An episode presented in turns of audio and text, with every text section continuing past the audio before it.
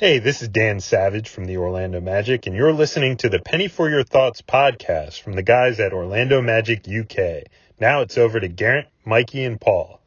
Go Magic! In order for the magic to work, you have to truly believe in the magic. What's up, Magic fans? Welcome to Penny for Your Thoughts, Orlando Magic UK's weekly podcast. This is episode 68. Uh, as always, I'm joined by Mikey and Paul, and Paul's just put down his glasses. That's a shame. He was looking a bit like Wendell Carter Jr. Oh, Wendell, look. like, I, I, I mean that when we record this, I mean that in between place of do I quite need them because they've, they've got a, they're for reading and then they're also for for driving. Um, so sort of mid range, it just leaves everything blurred. So I'm sort of they're on and off at times. Yeah, that's fair enough. How are you? You okay, mate? Yes, mate. Can't complain, pal. Thank you very much. Oh, Yourself? good. Yeah, can't complain. Well, I say can't complain. I've just learned that Tom Brady's just retired, so uh, it's um, you know, hello darkness, my old friend for the Buccaneers. So um, Mr. Clark there's uh, celebrating. How's you- your week been, Mikey? my, my week's even better now I've heard that news. So uh now, now I'm a Raiders fan. You can come back down to our level again, pal. Hey, uh, good stuff. Um, so we're delighted to be joined. Um, first time as a, a guest of the show, but he has um, been on the show before uh, when we did the fantasy draft of the um, All Time Magic. So uh, six man co-host from Omaha, Nebraska, Mr. Luke Sylvia. How are you, Luke? I'm good, guys. I'm good. I'm I'm riding high after a uh, a much needed win there against the Pistons. As I was telling you guys before we started recording, I was really hoping we could rip off three straight. Um, would have been a lot of fun, especially for a team that at that point had only won nine games uh, or eight games, really, I guess, as of Sunday.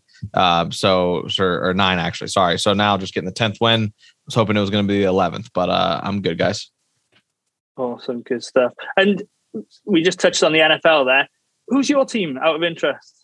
Um, my fantasy football team is my team. All right. I, uh, I, I I was a big fan of um of the Colts and Peyton Manning and Tony Dungy uh when Peyton was on that team. But Peyton parted ways, Dungy left, obviously, and so I uh, ever since then I didn't really want to you know bandwagon follow a player to another team. That's just not how I am. The teams in Florida were really they they sucked around the time that like I was getting into sports for the most part. Um, and so I, I just I, I'm not as big on the NFL. So I'm I'm mainly college uh, college football uh, for me. I went to the University of Florida, so I'm a big Gator fan. But uh, but yeah. So uh, as far as uh, NFL, I'll I like I said, I root for my fantasy team, and uh, I really was rooting for Brady again. Uh, I had really embraced him being the best quarterback of all time, and was was hoping he just continue to win. Uh, really surprised that that he that he retired. Yeah, yeah, it's a bit surprising, isn't it? Uh, it's a shame because Gronk will probably uh, walk now. Definitely. So, uh, soon.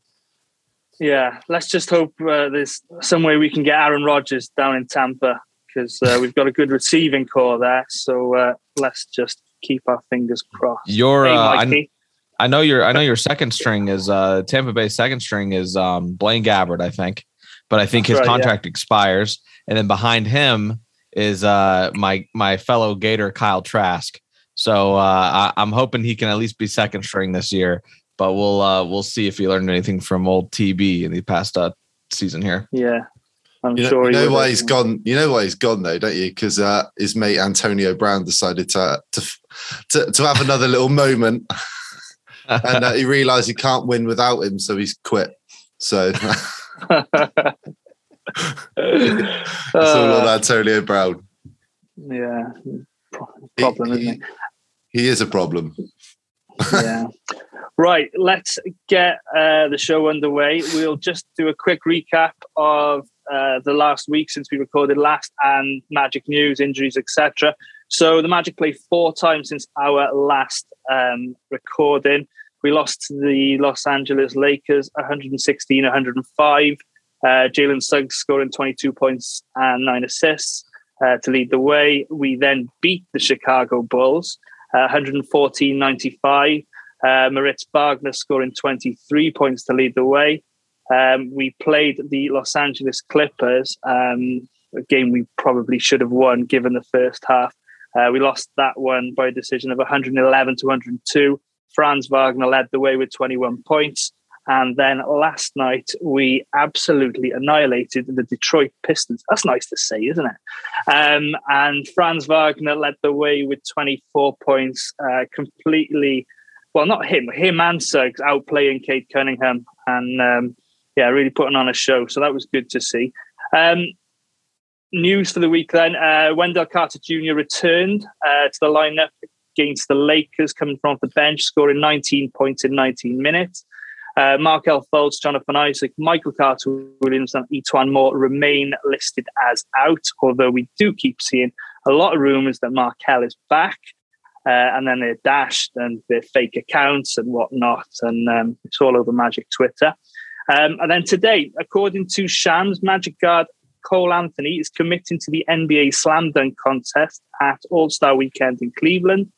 Um, we await confirmation of the final lineup, uh, but hopefully we get to see number 50 put some 50s on the board, as long as that clown Dwyane Wade isn't a judge. So um, we're happy with that, guys. Hey, you know me, an All Star Weekend. I really don't have a lot of interest in it. it don't do it for me. I'll, I'll watch the skills contest and the three point contest and the slam dunk, but the actual game itself, no real interest. Yeah. It doesn't doesn't float me boat. No, fair enough.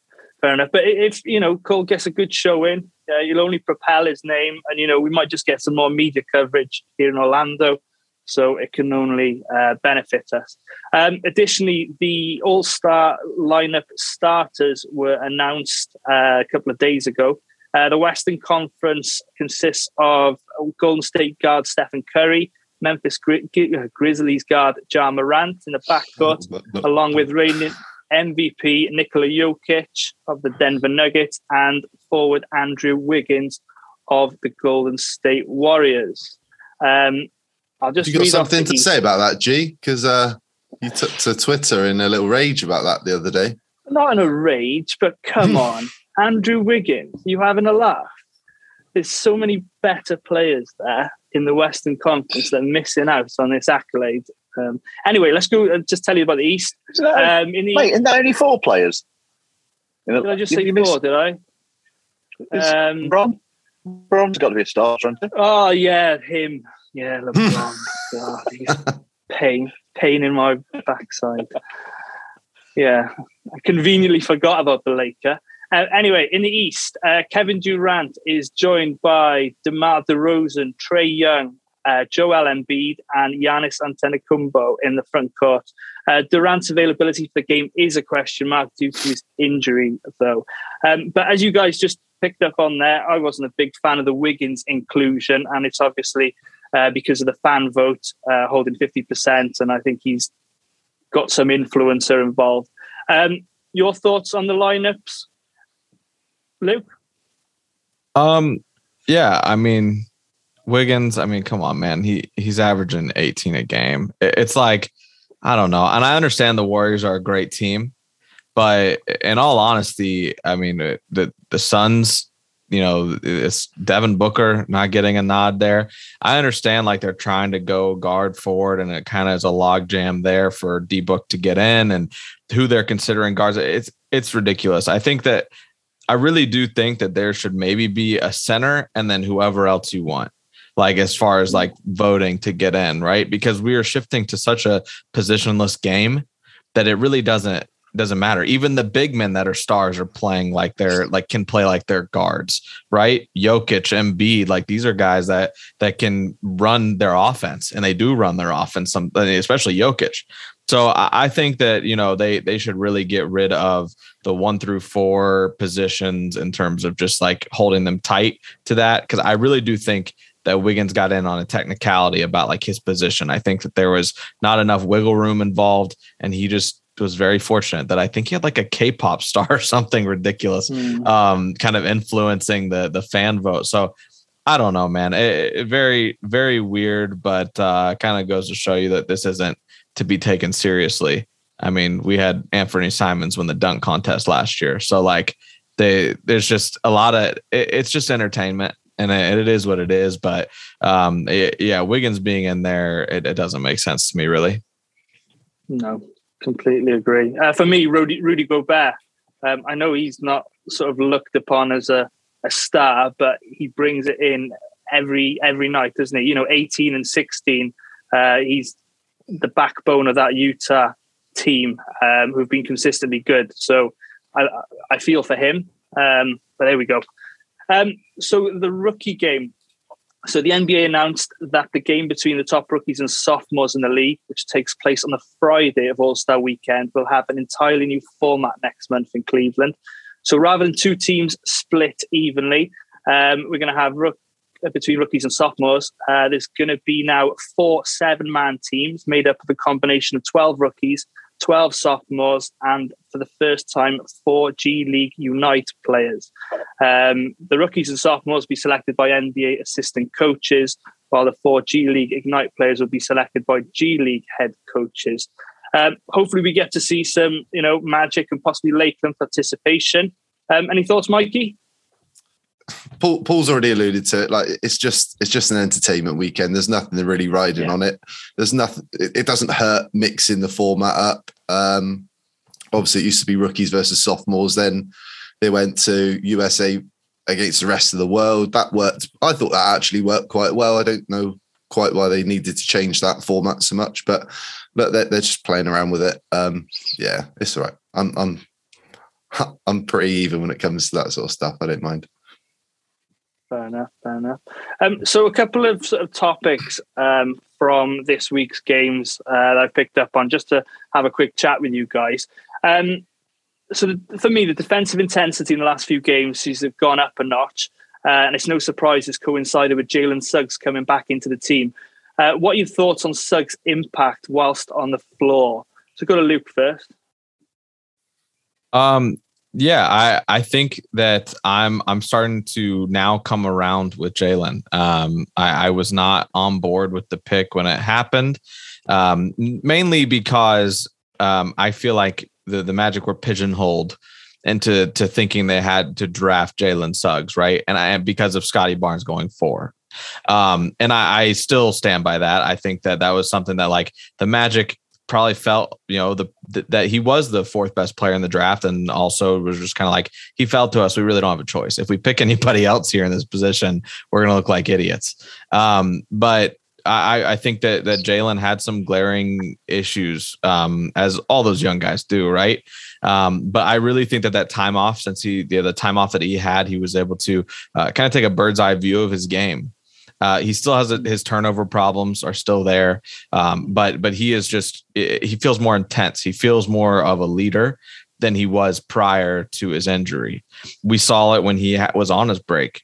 He he was you know coaching guys who were at the free throw line. He was you know yelling at them to to let make sure they knew their assignments and you know giving them encouragement, whatever it was he would stand up at pivotal points of the game and go to where a coach normally stands to communicate with them. So I, I think that he really was able to, um, you know, not only just craft his game, but the most important part of it all probably is his leadership.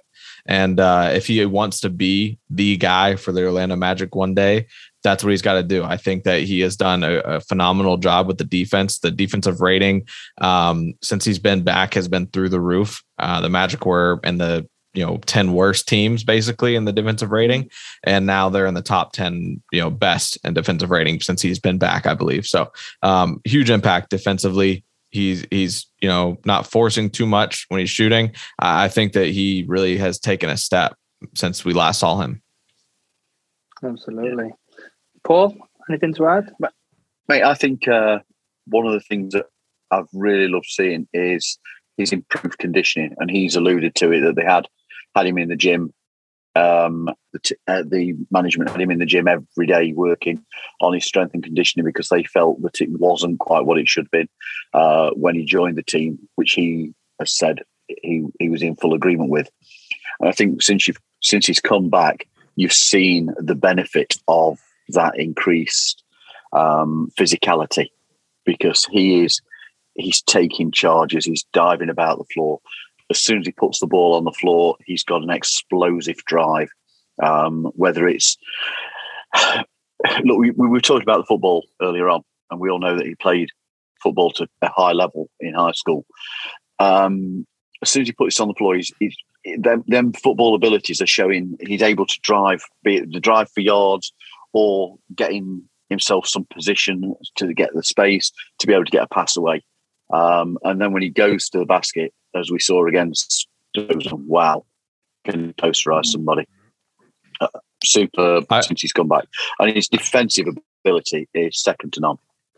Yeah, I, I want to add to that. You talk about his ability to get to the rim in college, and I've talked about it on the show the past couple weeks, but in college, he he showed a tendency to try to be more elusive at the rim. And, and, he didn't really seem to want the contact, which was really weird considering he is a football player, right? I mean, that, that was mm. super odd to see um, in college. And that was one of the things that I was kind of like, I, w- what's wrong? Like, why doesn't he want to just, uh, you know, embrace that contact and, and go and finish strong? Since he's been back, I mean, he's he's shooting over four three free throws a game. Um, yep. If he can get to that over five mark, um, you know, just in general, if we can depend on him to shoot five plus free throws a game, that would be incredible. He's a he's a decent free throw shooter. He he had a, a game where he had a, a ridiculous amount recently. Uh, I believe it was like eight, seven or eight free throws recently. So I, I think that that that's a, a big thing for him. I, I think that for whatever reason now that has clicked for him, and he is just embracing um, the role of just being the physical player that he is, not just sacrificing his body on the floor, which he's always done, but going up and absorbing that contact. I think that's a, a, a good point. I, that's something that I've been, you know, talking about as well with him. Yeah. You look as well. His football ability was shown with the full court pass to Wendell against uh, the Lakers. What a pass! And his his spirit last night, and, and again that improved fitness with, um, in the chase down block uh, against Detroit. And that was that. Was, sorry, G, that was LeBron esque. You know, it was who who. you know, a generational player, the one who's not bad, according to you, he's all right. Yeah. Do, you, um, do, you, do you know the impact it feels like he's made? Is a bit like when Cole Anthony got hurt last year and he took that time out, sat on the bench, watching from the sidelines, getting a different perspective. Suggs has yeah. done the same thing, and if you forget if you forget the numbers for the minute uh, and get to the free throw line more and and being more physical, he just looks like somebody who's being able to watch the game from a different point of view, stand on the sidelines and, and watching the game and probably thinking, right, when I'm on the floor, I can make an impact in these areas. And I could like like we've seen him probably jump the passing lanes more uh, and, and mm. steal the ball and get out and transition quickly more than he did earlier in the season. It's things like that. You're thinking he's probably reading the game a little bit differently. Um, so yeah, f- forget the numbers. I, I, just feel like his confidence gone up another level because he can see when he is back out on the floor what sort of impact he can make for the Magic. Um, without necessarily putting up more points or shooting the three better.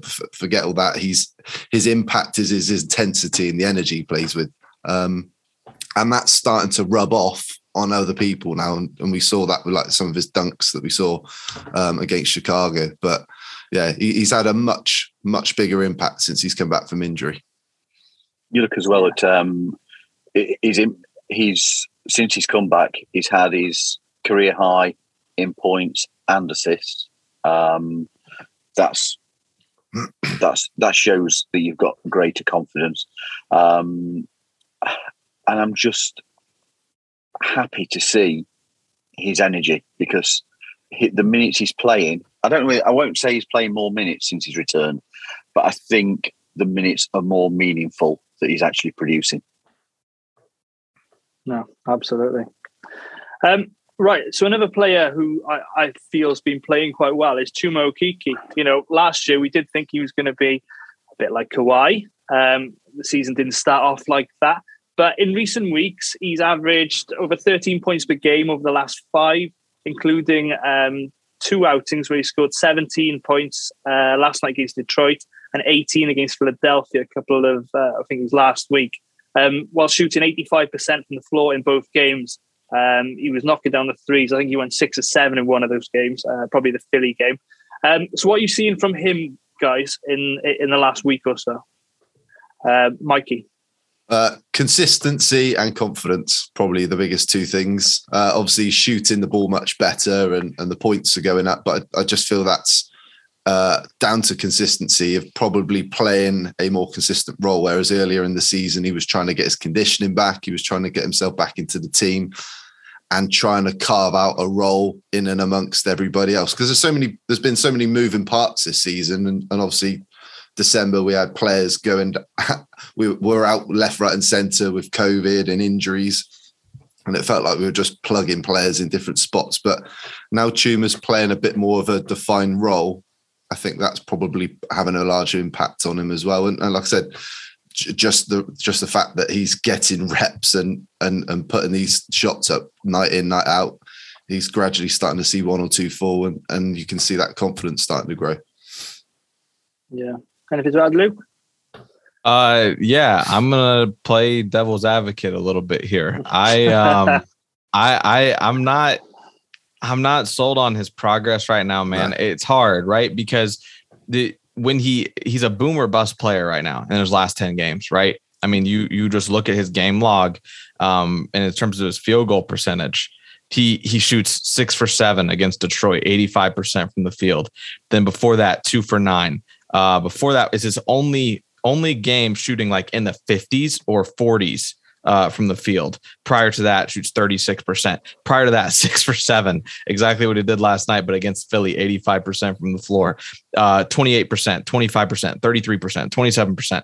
He does the same thing from the field that he does with those three pointers. Um, and it's because his three pointers right now are taking a, a it's basically the, the main shots he takes. Uh, I feel like they're from the perimeter. I think that for Chuma, man, I'd really like to see him get to the free throw line more. I'd like to see him. He, he's not, I mean, in the past, whatever it is, like eight, nine games, he shot a total of five free throws. So he, he doesn't get to the line because he's, you know, out by the three point line. Um, I think when it, when it, when it rains, it pours with him, right? I mean, when, when he is hitting, he's on, but when he's not, I'm like, man, get this guy off the floor. I, I don't want to see him shoot another three. And then he'll come in and have performances that he had like last night, three or four from three, um, three of five from three. But then uh, against LA, shoots 10 threes um, and makes three of them. So it's just, uh, I don't know how to feel about, about Chuma. Defensively, he's good, obviously. Mm. But offensively, man, he, he leaves a, a lot to be desired for me. That's All interesting because you know when it comes when it comes to uh, when I'm writing the game reviews on the website, I'm either writing that Chuma's had a spectacular game or mm. he's just getting left out completely. That's really mm. interesting, Luke, what you're saying. Um, I really like the guy and I want him to be a success. Um, mm. I like the fact that we're, we're actually using him in his natural position now rather than asking him to do something else. And that's the benefit of having players return. I do think that the injuries. When we had Greg Anthony on, we were talking about this then. Um, losing the summer, not having summer league, losing a lot of um, training camp has had a huge impact on his ability to be effective during the season. Um, I think that the starting minutes that he got um, a few weeks ago have helped. I think it's it's improved his but he, as as I said, is that boomer player. Um, but I really want to see him succeed. And but defensively, you can't fault the guy. Superb defensive ability. Uh, three blocks last night, and he, he, could probably be more effective for the team. Mikey, I know you said to us before that you just feel he's going to be a role player as opposed to a star. Yeah, that's that's. I think that's all he's going to be, and I don't mean yeah. that in a in a bad way. He's he's going to have a role on the you've team. You've got to have players. That, yeah, you've got to have players who are role players who come out and that's their job, and they're not going to be the limelight headline grabbing guy. Chuma's probably that player a lot. I think some of the stuff he does doesn't show up on the on the box score, but yeah, it's it's all or nothing with him at the moment. Um, it's a small sample size as well, isn't it? This this yeah. run that he's been on, where he's where he's had good games. I, I, I do wonder if um, you know you look at the nights where he is threes like against Blake. That was a game where when what very much felt that we're settling for shots here, as opposed to being good shots, the ones where we're just forcing them up. Um, I don't know how. I, I, no, I wasn't particularly with it during the Lakers game. I wasn't feeling over well, um, but so I've not really. I didn't take that much notice. But I wonder if some of those shots on that particular night were as a result of that sort of thing, of them just being launched. That we were just throw, lobbing threes and hoping something went in and got us going, opposed to being designed plays. Yeah, he, he is that kind of player, though. You know, like uh, a Trevor Ariza, Robert Covington, um, very good defensively, very uh, you know a strong player that you can see uh, a championship team needing. You know, so let's just hope uh, he sticks around and, and develops his game, and yeah. you know he's got the he's got the tools. So um, let's just give him an opportunity to you know try and flourish.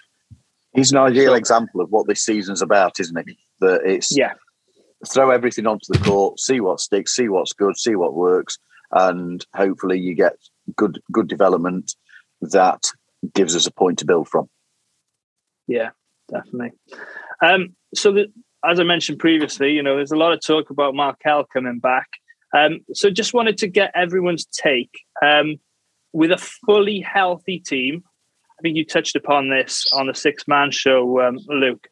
What would be your guard rotation with a healthy Markelle, uh, Suggs, Anthony, uh, RJ Hampton, Gary Harris? Who's your starters? And well, we just go from there. Paul, come to you first. Okay. I'm going to say that if you possess the shirt, it's yours for the moment. Um, if you're coming, if you are Markelle and you're coming back from injury, I don't think you come straight back into the starting rotation. I think that you've got to earn that starting jersey. I think you've lodged somebody. Um, we saw what was it, eight season from him before he went down injured, and it was with a very different team. Um, we all know at this moment that the five starters we have uh, and ranked extremely highly in efficiency with in in the NBA as a starting five unit. Mm. Um, I like to see Cole and Jalen play together. I think that there's something that can develop there. So for me, at this moment, Fultz comes from the bench. Ultimately, I think you're probably looking at either. I think you're looking at Markelle taking the shirt as being the lead point goal guard with uh, the responsibility as the main ball handler um, with support from the bench of either Cole or Jalen. And I think Gary Harris comes from the bench if he is still with us in a few weeks' time. Okay, Mikey? I, I don't think it matters this season. Um, I'd actually got that down, Mikey. Have you? Yeah, I'd got that down as to say it's an experimental season, so play with it yeah, I, I, I, don't think it would hurt, say, some games to play Markelle and Cole together, Markelle and Jalen together, Jalen and Cole. We've already seen what those two do together.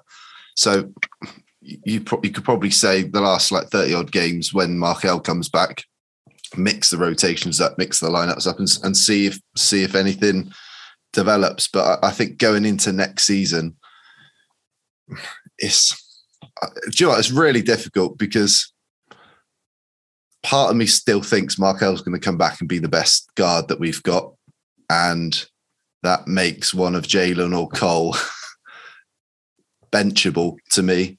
Um, and to me, if Cole's the better outside shooter, which hasn't been as good lately, but I think he might be a better fit next to Markelle to start next season, and Jalen maybe coming off the bench. Um, but with the impact that Jalen's been having over since he's come back from injury, I, I don't know. It's a really difficult question. Um, again, I, I, think you just got to play with rotations and play with lineups and, and, and see if anything develops out of that. But I, I, do agree, though, Paul. There is a point where if you've got the jersey, if you've if if you've got that position nailed down and you've been playing well, then I don't see any reason why you should be ousted out of that position if if somebody else is due to come back. But I still think Markelle is probably the best guard if he's fully healthy when he comes back. Yeah, it's a nice problem to have. Do you think, Luke? Um, yeah, I, I, I think that, uh, and like you said, I talked about it, right? Um, so basically, what it breaks down to is do you want your starting five to have outrageous defensive production? Not not potential. I think a lot of times that we we get sucked into potential right? We think markelle is still going to be the superstar guard. Um, some people do um, and i i don't agree with that I, I think i think that i think that he will be a, a very good player, uh, a good starter, uh, point guard starter for a long time. I, I don't think that he'll be a star. I, I think that, um, however, I, think that once he is good, once he has no more minute restriction, I think you have to start him right now. I think that the starting lineup, uh, and I'll give my reason why here real quick. Uh, the starting lineup should be Markelle, Jalen Suggs, Franz, J.I., and Dell. Um, the reason being, we need we we need Cole off the bench. We need him to be that spark plug off the bench. I think he would thrive in that role. I think that he would be great in terms of his offensive output. So uh, I think that that's the biggest reason. I mean, can you imagine the the defensive prowess that that starting lineup would have with those guys? I mean, it's ridiculous. All of those guys are good defenders. Yeah. Um, and then let the bench come in and and and try to put in the offense. If Gary Harris and T. Ross are still here as of February 10th, man, I, I think that uh, this could literally be a, a, Jekyll and Hyde type thing where you've got a really good defensive lineup in the team to, and on the court to start. And you've got those guys on the bench uh, that'll be producing the offense um, throughout the rest of the game. There, you know, as they kind of go back and forth. So uh, I think that there, this, I think there's a lot of potential on this team, um, but I, I think you, you know, it doesn't need to be overthought. That to to start the game with that defensive intensity, hold players, you know, teams to a minimum in that quarter, the first quarter especially, would set you off on the right foot. Uh, I think that that's what you got to start with. Yeah, I I'm in agreement with um, Luke there. Um, the only thing I will say, and I do think Markelle is going to be the star, etc. But we did have um, Greg on, Greg Anthony on, um, and, and, he did make a really good point um, in that Cole's first season has been better than any of Markelle's seasons. So whilst we, you know, hold Markelle to this pedestal and we still do, uh, Cole's been playing fantastically in the season and a half we've had him. Uh, and, and, a bit like Mike and Paul said, you know, at the moment he's got the jersey. So should we give it up or, you know, move him to the bench? Um, but you made great points. You know, it's an experimental season. Um, but I, I, did like the uh, the lineup that, that Luke mentioned there, and I, I, think Cole can be, you know, that spark plug off the bench. So what, um, what would have my- been your what would have been your answer, Luke, earlier in the season when Cole was averaging a good twenty points per game? It would have definitely. Same. It would have been definitely. I think at the time I was and I was in the moment, right? you, yeah. you, you think that's sustainable, and it's just not. I mean, he maybe eventually it's sustainable, but but right now it's not. We've seen his numbers dip. Cole's been struggling. Um, I think that being the leader of that bench unit could really be the next elevation that he has to get closer to where he was at the beginning of the season. Um, I just wouldn't trust Jalen to go to the bench and, and lead that unit offensively by any means. I think that Cole uh, is is more than confident to do it and and would be best suited for the time being until you know and, and that's the thing right i mean manu ginobili guys like that off the bench those six men that just kind of stay there they're not bad players by any means. They're they're great. So I, that's not a knock on Cole. I just think that he could benefit from it. Yeah, I'm not. I'm not 100 percent sure that Cole would actually like to be coming from the bench. I think he uh, wants to be. a starter. I don't think he. I don't think he wants to accept six man role or not. Be interesting. Yeah, definitely. Right then, let's get to know our guest, Mr. Luke Sylvia, a little bit more then. So, Luke, um, tell us about your Magic fandom from when you started uh, following the following the team.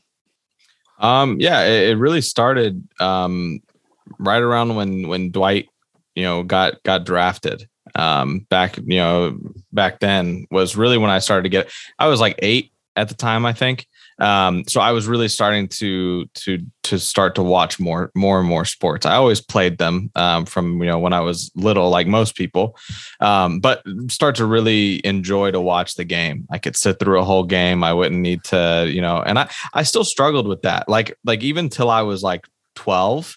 I would struggle sitting through a game because all I wanted to do and do when I watched a basketball game was was either uh, go go play basketball outside because I just want it made me want to play basketball, um, or play like NBA 2K or at the time NBA Live on my on my uh, you know on my gaming system. So um, so I once I I really got plugged into the Magic there, man, um, and, and I started to really um, get invested in the team then, um, and it's been uh, it's been a journey. But uh, I, I really wish I could go back and tell myself when I was like 11 um, you know, hey, let's 11, 12, 13 years old, you know, really enjoy these seasons because soon it's going to get dark really quick. I can relate to watching the television and uh, wanting to go out and play. I remember mm-hmm. watching Mighty Ducks when I was a kid and thinking, right, I want to go and play ice hockey. yeah. Of course. Yeah. That's a tough one. So, uh, yeah, cool. You can't ice skate, G, can you? So that's a that's not no. a good start. Um, no, ro- roller rollerblades, wasn't it? Roller oh, rollerblades. Yeah. Uh, Luke, you've probably talked about this before, but I've I've never actually heard it. How did you come to join the Sixth Man Show? How did you know Jonathan before? And second part, has he ever gotten over you not inviting him to Disney last year? uh, I'll answer that one first. No, no, Jonathan. Jonathan is uh, he's he's a petty individual. So I think that uh, uh, Jonathan, if you're listening to this, I'm just kidding. I love you. I uh, but but no. So I no, I don't think so. Um, as far as you know, kind of when how I got to to join the show, uh, I really you know we're coming up on wow. Um, in a couple months it'll be that I'll be have been on the show for two years at that point, um, which is crazy to me. But uh, but yeah, I initially I didn't know Jonathan at all. Um, Jonathan and I didn't know each other. He posted on Twitter. He tweeted out, you know, he had followed me and I had followed him on Twitter, but I never really interacted with the account or anything. And uh, and he tweeted out, and I just been kind of thinking to myself like I there, I need another outlet. Like I, I want an outlet where whether it's streaming, playing video games, or doing a podcast, I don't really, you know, at that point like didn't care what it was about. Like I just felt like this urge or like this passion to to do something um, in the media realm. I, I was a production major in college. Uh, but at that moment, I told my wife that I was like, I just want to do like I want something else. Um, but the issues come with you know um, you know when it comes to streaming video games, um, you you need to have equipment and do all those things. I'm like, this is something I have to invest in the things that I want to do uh, financially.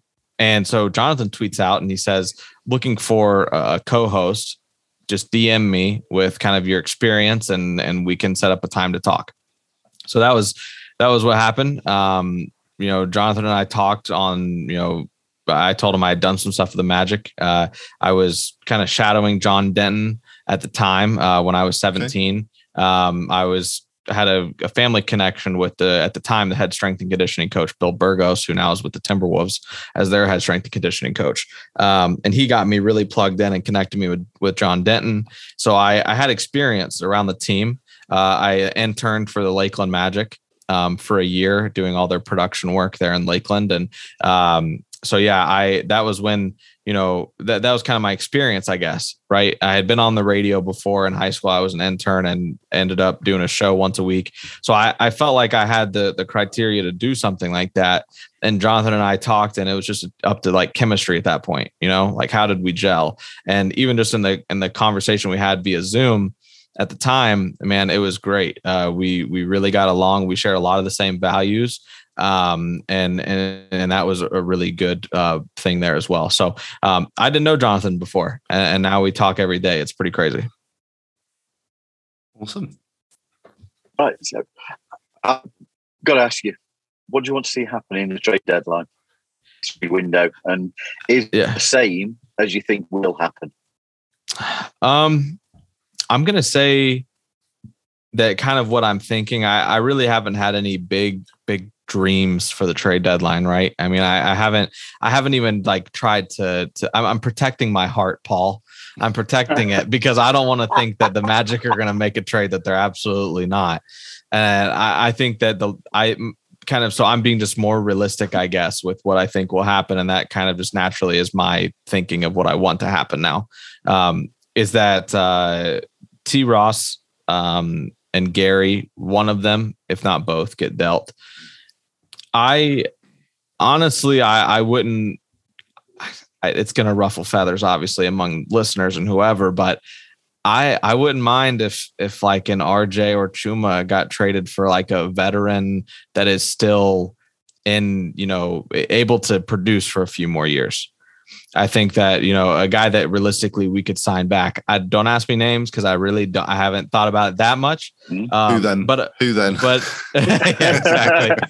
Um, but, but always one, and it's you, Mister Clark, every time. Every time. Yeah, but uh, yeah, man, I it's it's definitely something. I think that definitely T. Ross and and Gary Harris, one of them gets dealt. I really want Gary Harris. I don't care what anybody says. I want him to stay on the team. He is completely yeah. different than he was at the beginning of the year. He is who we thought we you know could be getting, or at least who I thought we were getting when we had that trade with Denver. And uh, so I think that it would be it would be great if we could retain him. I know that it's a great possibility that he wants to. You know, he's young, right? I think he's like 27 or something 27. like that. Six, 27, yeah. yeah. Yeah. So so he's got he f- kind of fits with this timeline more than like a T Ross. So if you can deal T Ross uh, and get whatever back for him, whether it's just draft capital, um, that's fine. I think that you know it's I think that it's time to move on from him. I think that, you know a lot of us can probably agree, especially now that we have Gary Harris and and kind of seeing you know if we trade him, I think that that means Gary Harris made it apparent to the front office, hey, I'm not coming back anyway next this summer, so you know feel free to deal me. I think it's good sign for Magic fans maybe if Gary Harris doesn't get traded at the deadline. So we'll see. Yeah. It's a good yeah. point. It's a good point. Mm. Where on on just to follow, up, where are you on Mo? Mo Bamba on the uh, on Mo Bamba. This is also gonna ruffle some feathers. I don't know that Mo Bamba's the best Mo on the team. Um, he, he, uh, I'm with you. I'm with you. You got a point. Yeah, I, I I think that what I've seen from Wagner, man, from Mo Wagner, that is, uh, he's a he's never going to be a blow you away player, but I just I really do like the guy. I think he provides a lot of tenacity, gets under people's skin. Um, but uh, all that to say, on Bamba, man, if he got traded, I I probably wouldn't blink an eye. I, I'm I'm pretty much done with the experiment. I I said this to Jonathan, and he about lost his mind. Um, I told him in the last episode, I said I see why he wasn't getting minutes last year with Cliff. I, I see it. I, I'm I I get it. And he was like, "You're not about to get on the Clifford train right here." And I was like, "No, I'm not saying that at all. I'm not. I'm not saying that I that, that I wish that Cliff was still here to work with our guys or anything. He clearly wanted no part of that and rebuilding. Um, but all that to say, hindsight's 2020. Mo just clearly wasn't like in practice and things like that. Mo very clearly just wasn't showing enough, right? I mean, he's he's he's freaking over seven feet tall, but he can't back down Kentavious Caldwell Pope, or he can't get into the post with him and me think it's a bucket. Now, yeah. when when Wendell Carter Jr. gets in the post with a smaller guy on him, I say it's a Get bucket. Out of my way. When when when 60 year old Robin Lopez gets in the paint with a smaller guard, I think it's a bucket, right?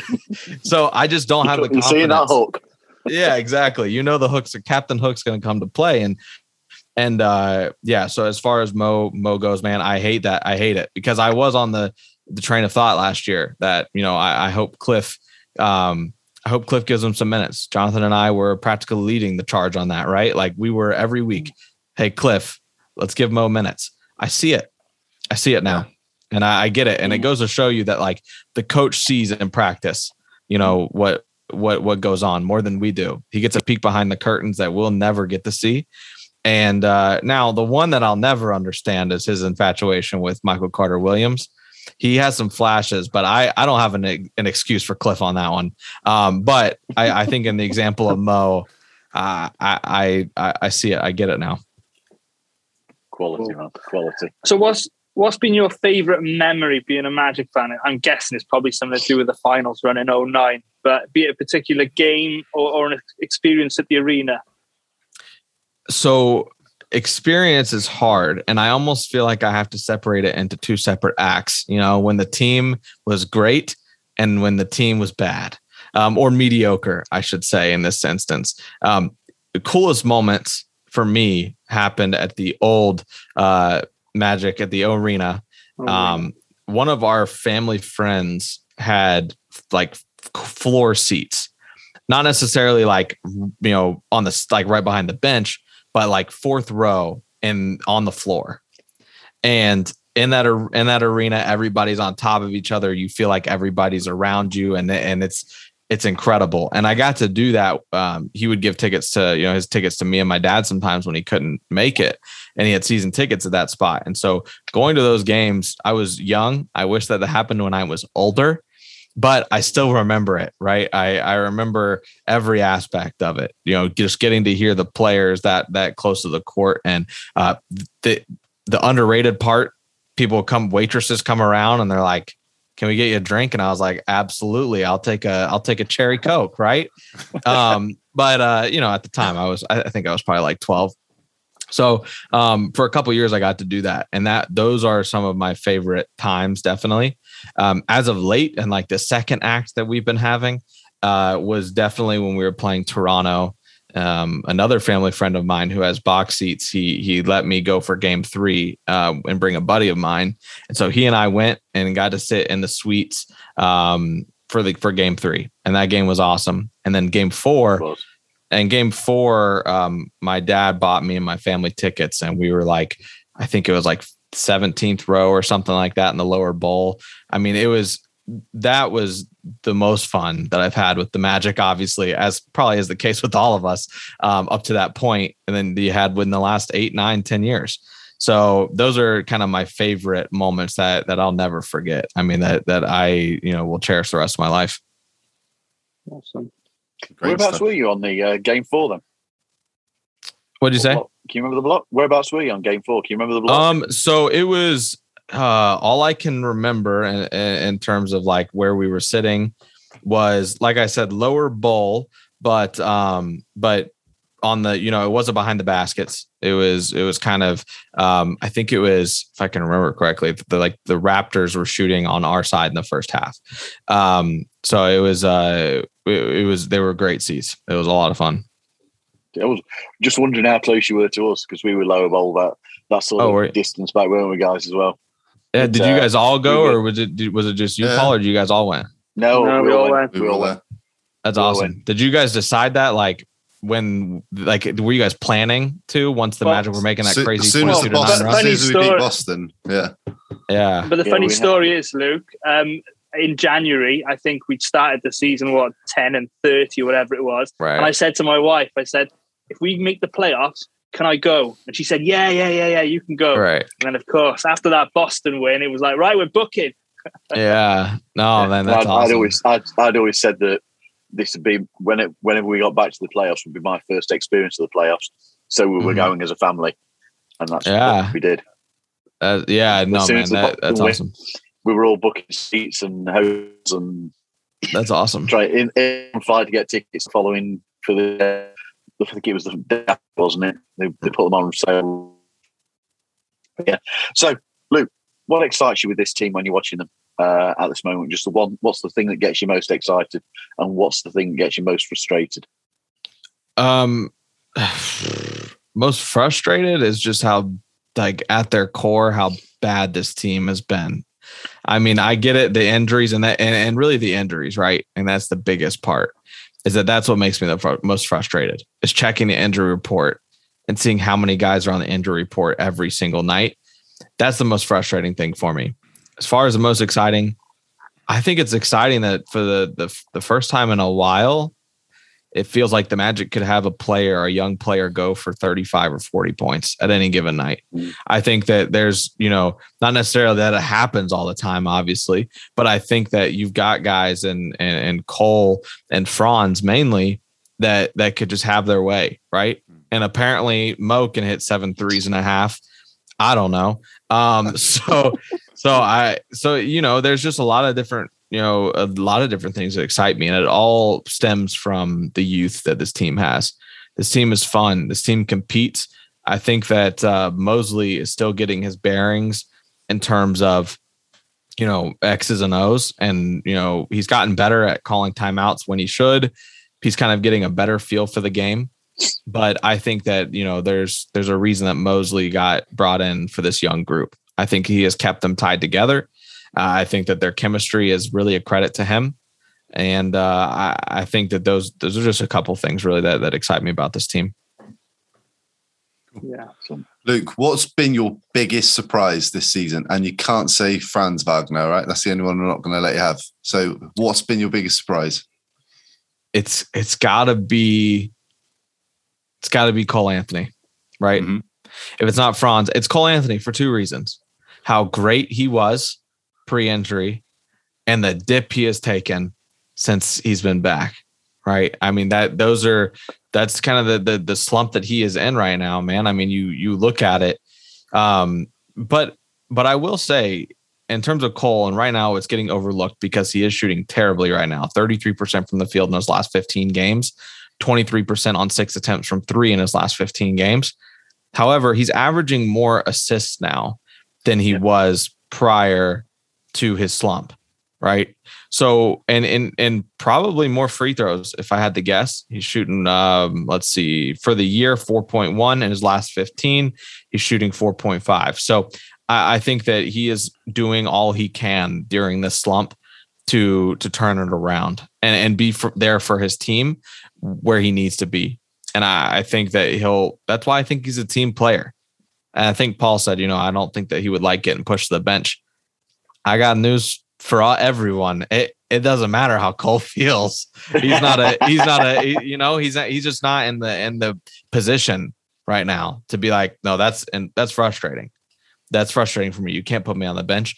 And then they'll just slam down his stats from the last 15 games and say, look at your percentages right now. You're you're not efficient. You're being less efficient than you were at the beginning of your rookie year last year right now. And he's just doing a lot, right? There's moments where Cole gets going and he and he's doing a lot.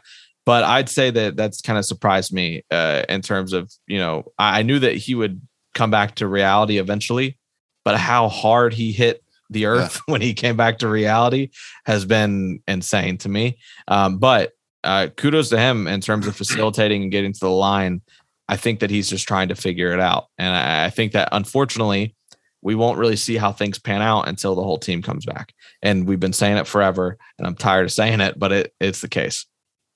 It's weird because because I, said this last week on on our show that I thought a big reason why Cole maybe have had, has had this slump was Wendell being out because I think Wendell creates a lot of space for him with pick and rolls and setting screens.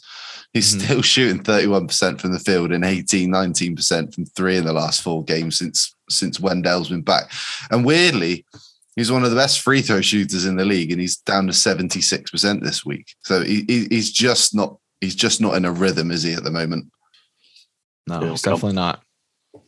It will come. Um, yeah. It will. Lou, so one part of the six man show I do have a chuckle about and I look forward to is your sponsors with uh, with Manscaped uh, and watching yours and Jonathan's reactions um, as you have to read the script that they give you. Um, tell me, how many takes does that usually take? It depends. A lot less than it used to because we have it down to a science now, right? And it, it's it's I'll give you guys behind the scenes of of what goes what happens. So we record it. If we've got a new read they tell us hey you know it's a it's it's you know whether it was back when the olympics were on they're like we have a new olympic read or it's christmas you know holiday time so here's the script for that. And there's always our favorite parts by the way is reading the scripts together for the first time. You know i'll be looking at it and i'll be like you have got to be kidding me. There are some things that we omit because it's it's too much and we're like we're not going to do that. Um i would want to do it. Jonathan is the one that's like more professional eh, with you know more conservative with with what he wants to do. And he's like no we're not you're not going to read that. I was like come on. Um but we actually early on it it, it could have it had so we read it in parts right? So we he goes i go he goes every time. And and so we read it in parts.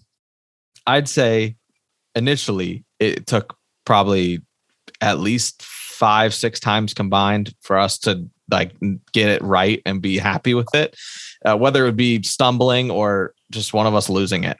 Um we we we got good at it because now i i will when he's reading i'll i'll mute myself and i also won't have I'll have the script pulled up full screen. I used to have him on it. He used to have me on his screen while he read, and he couldn't do it because I was I would make I would react. and so he was like, "We I've got." I was like, "Dude, you have to just take me off your screen because I can't help but react." because a lot of this stuff I had just read the script. I'm just getting familiar with it. Yeah. So so he had to take me off, and uh, so he can't see me anymore. Mainly when he reads the script, or else he was gonna he was gonna start laughing too. So um, it's it, it's it's a, it's a journey, really. it's a lot of fun listening to it. Yeah, man. So uh, let's hope for the next script coming in the next couple of weeks. Yeah. So on to the predictions from last week. So obviously the Magic went two and two. Um, Gary actually got it right uh, and correctly uh, predicted two and two. I went one and three. Paul and Mikey went zero and four. Uh, so no points for us this week. So Mikey leads the way at seven and five. Uh, I'm in second place at six and six, and Paul is at five and seven. So we're recording our next episode on Friday, the 4th of February. The Magic play three games before we record. Uh, that is Dallas at home this Sunday, uh, the 30th of January at midnight. Then they play the Chicago Bulls on Tuesday, the 1st of February at 1 a.m. Uh, and then the last one before we record is uh, at Indiana on Wednesday, the 2nd of February, again at midnight tip. So, guys, um, I've got Paul's prediction here, so I'll just keep that under my hat until you guys have gone first. So, um, Mikey, what are you going to go with, mate? I'm going to go one and two this week, and we are going to beat the Indiana Pacers on Wednesday. Uh, Dallas is going to be a tough game coming in. Uh, I think Chicago is starting to get. I think Zach LaVine is back now. He missed the game when we played them uh, last week, so I think the Bulls are going to be tough to beat on the road. Dallas, Dallas are going to be tough, but I think the Pacers are probably the team there that if we're going to win a game this week, that's probably the most likely. Okay, Luke.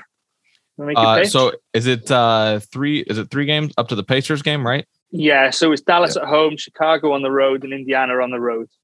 Okay. I so, know you do this with um, yeah on the six man show, but uh, uh, we're a bit yeah yeah absolutely. So so what what I'm gonna go with? I'm gonna say I've been feeling optimistic lately for whatever reason. This team's been gelling a little bit. I'm gonna say uh, I'm gonna say two and one. I think that uh, they surprised a lot of people, including myself, and I think that at home they um, I think they beat Dallas. Dallas coming off a back to back. They're going to be playing the Pacers, um, and then they play us the very next night. So, um, so yeah, I, I, think that the Magic take it against Dallas. I think the Bulls win against Orlando, and I think the Magic are going to beat the Pacers uh, on Wednesday. So I'm, I'm going to go two and one. Awesome, sounds good. Um, Paul did go one and two, uh, and that was a win against the Indiana Pacers. Um, so I'm going to have to be different.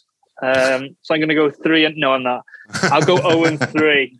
I'll go zero and three. Zero and three. So a, yeah, I don't want to say zero and three, but I think it's more likely to be one and two, but let's go 0 and 3 just to mix it up a bit and try and catch you up. If they if they go 2 and 1, you have to uh you have to shout me out on the next episode, okay? Of course, Absolutely. of course. we will. We will. um, so just a quick affiliate plug. Please support today's episode and visit the official NBA Store EU or Fanatics using our affiliate links in the description of the podcast. Shop the latest NBA gear and Orlando Magic merchandise, including jerseys, shorts, and t shirts, available with international delivery. Uh, Fanatics carry the NFL also, so make sure you're kitted out for the playoffs, unless you're a Los Angeles Rams fan. Um, please use our discount code Magic UK 10 at the checkout for 10% off your entire order, or use discount codes live on the website, which may give you uh, a better discount. Uh, please note some exclusions do apply. Right, um, magic trivia time. Oh.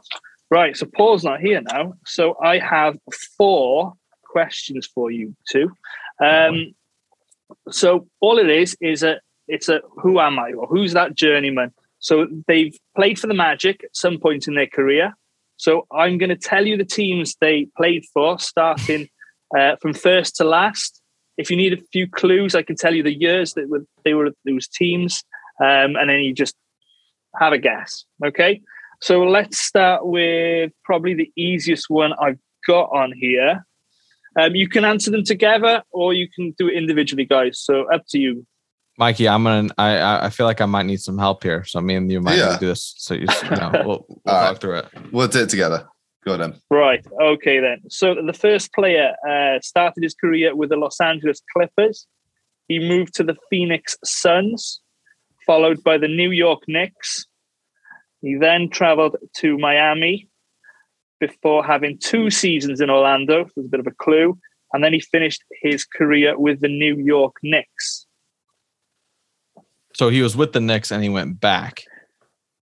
So he was with the Knicks. So Clippers, Suns, Knicks, Heat, Magic, Knicks. And I'll tell you, the year he was drafted was the year 2000. And you said this I've- is the This said the who? easiest one. I, I think I've got it. Got any ideas, Luke? There's, a, there's only one name I can think of, I'm just Go on, trying to think about that last and, I- part and, where I, was and I think he works for Bally Sports on occasions. He does work for Bally I've got it. I've got it. on occasions. Oh, oh, Q Rich then. Yeah. yeah, Okay, Hugh, gotcha. Q Rich is correct. So, right. So that's the first one. Um, the second one. Okay. Started his career with the Seattle Supersonics. He then moved to play for the Milwaukee Bucks, followed by the Minnesota Timberwolves. He moved back to the Milwaukee Bucks. He played a season at Charlotte, or not even a full season. And then he finished his career with the Magic in 2014 15. Re- reel them off again, G. Okay, I'll tell you the years as well, just make it easier. So I feel like I've thrown Luke in the deep end here. So Sonics between 03 and 08, Milwaukee between 08 and 2010, Minnesota between 2010 and 2013, Milwaukee for one season 13 14, Bobcats for the second half of that uh, Oh. 14 season, I got, I And then got it, Mike, I Magic. think. 14 15. Because you said he finished the season and he started with the Sonics. He did. Okay. You initially said Sonics, and I was like, oh, it's probably going to be like Rashard Lewis. I, it's the journeyman himself, uh, Luke Ridnour. That's who I thought. Yeah. Yeah. He he got traded so many times, and as and after I think it was, I can't remember when it was, but but he got bounced around between like five teams in seven days or something ridiculous. He had Yeah, some well- crazy point. Minnesota to Milwaukee to Charlotte, I think, within Yeah. yeah a short amount of time. It was, Right, it I was the Bobcats that threw me off on that one, but I did think Mm. that was the only one I could think of that played for the, the Sonics apart from Rashard. But yeah, go on, go on, G. Son- Sonics, you had Horace Grant, Patrick Ewing. Who else? We had Shammond Williams played for the Sonics of the Mad. Anyway, carry on. Um, right, so the next one. Um, I'll give you the years here. Um, so this one, um, drafted in 97 98, played for the Boston Celtics. He then played a season at Toronto between 98 and 99. He played for the Denver Nuggets between 99 and 2000. He was traded to the Magic. He did not play a game. He then played for the Timberwolves between 2000 and 2002 before playing for the Detroit Pistons between 2002 and 2008. Denver then between 08 and 11. The Knicks in 2011 for a short amount of time. The Clippers between 2011 and 2013. And then he finished in the Motor City in 2014. You said he was drafted what year? 97 98 by the Boston Celtics. Uh, I think he was drafted. Uh, Boston drafted two players that season. I think it was either with Ron Mercer or Tony Battie. I can't remember who. Oh, Hmm. man. and he finished with Detroit. Yeah, and he ha- and he's won an NBA championship in there somewhere. If that helps. Oh, The only one And I can after think of, and I don't think it is, is Billups, but I don't think it is. Why don't you think it's Billups? I don't know. I've doubted myself a lot this season, so this there's no exception to that. Um, Yeah. Well, well, it is Chauncey Billups, mate. oh, okay, okay. um, So um, he obviously uh, sat on the bench for the Magic. I think was it the Heart and Hustle season. Mm-hmm. He got traded from Denver to Orlando. So, um, right, we've got one more, and this is probably the hardest one, I think, just because he played one season in Orlando. Um, drafted in 1998 by the Indiana Pacers. Um, he then played in Atlanta between 2004 2006. He went back to Indiana for one season, 06 07. Played for the Golden State Warriors for one season, 07 08. Went to New York for two uh, to play for the Knicks between 08 and 10. Played for the Nuggets between 10 and 12. Played one season with the Magic between 12 and 13. And then he retired a Washington Wizard in 2014. And if you want another clue, I can tell you what jersey number he wore for us. Mm, so that means that means this one's a stinker then. No, it's not actually. It's a it's it a not? common number. It's a common number. Yeah. Did it? Okay, give us the number. Did he wear it his whole career or just w- with Orlando? Uh, he wore it most of his career, I believe. He wore the number three. And I think he came to the league from high school, if that helps, to the Pacers.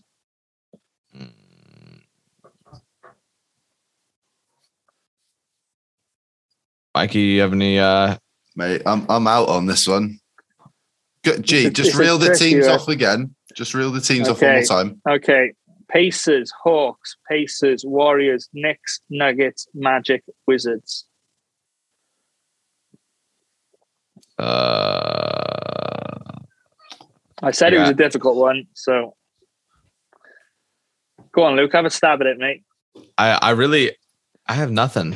I have nothing. I, I'm finding out that I'm terrible with the journey of NBA players.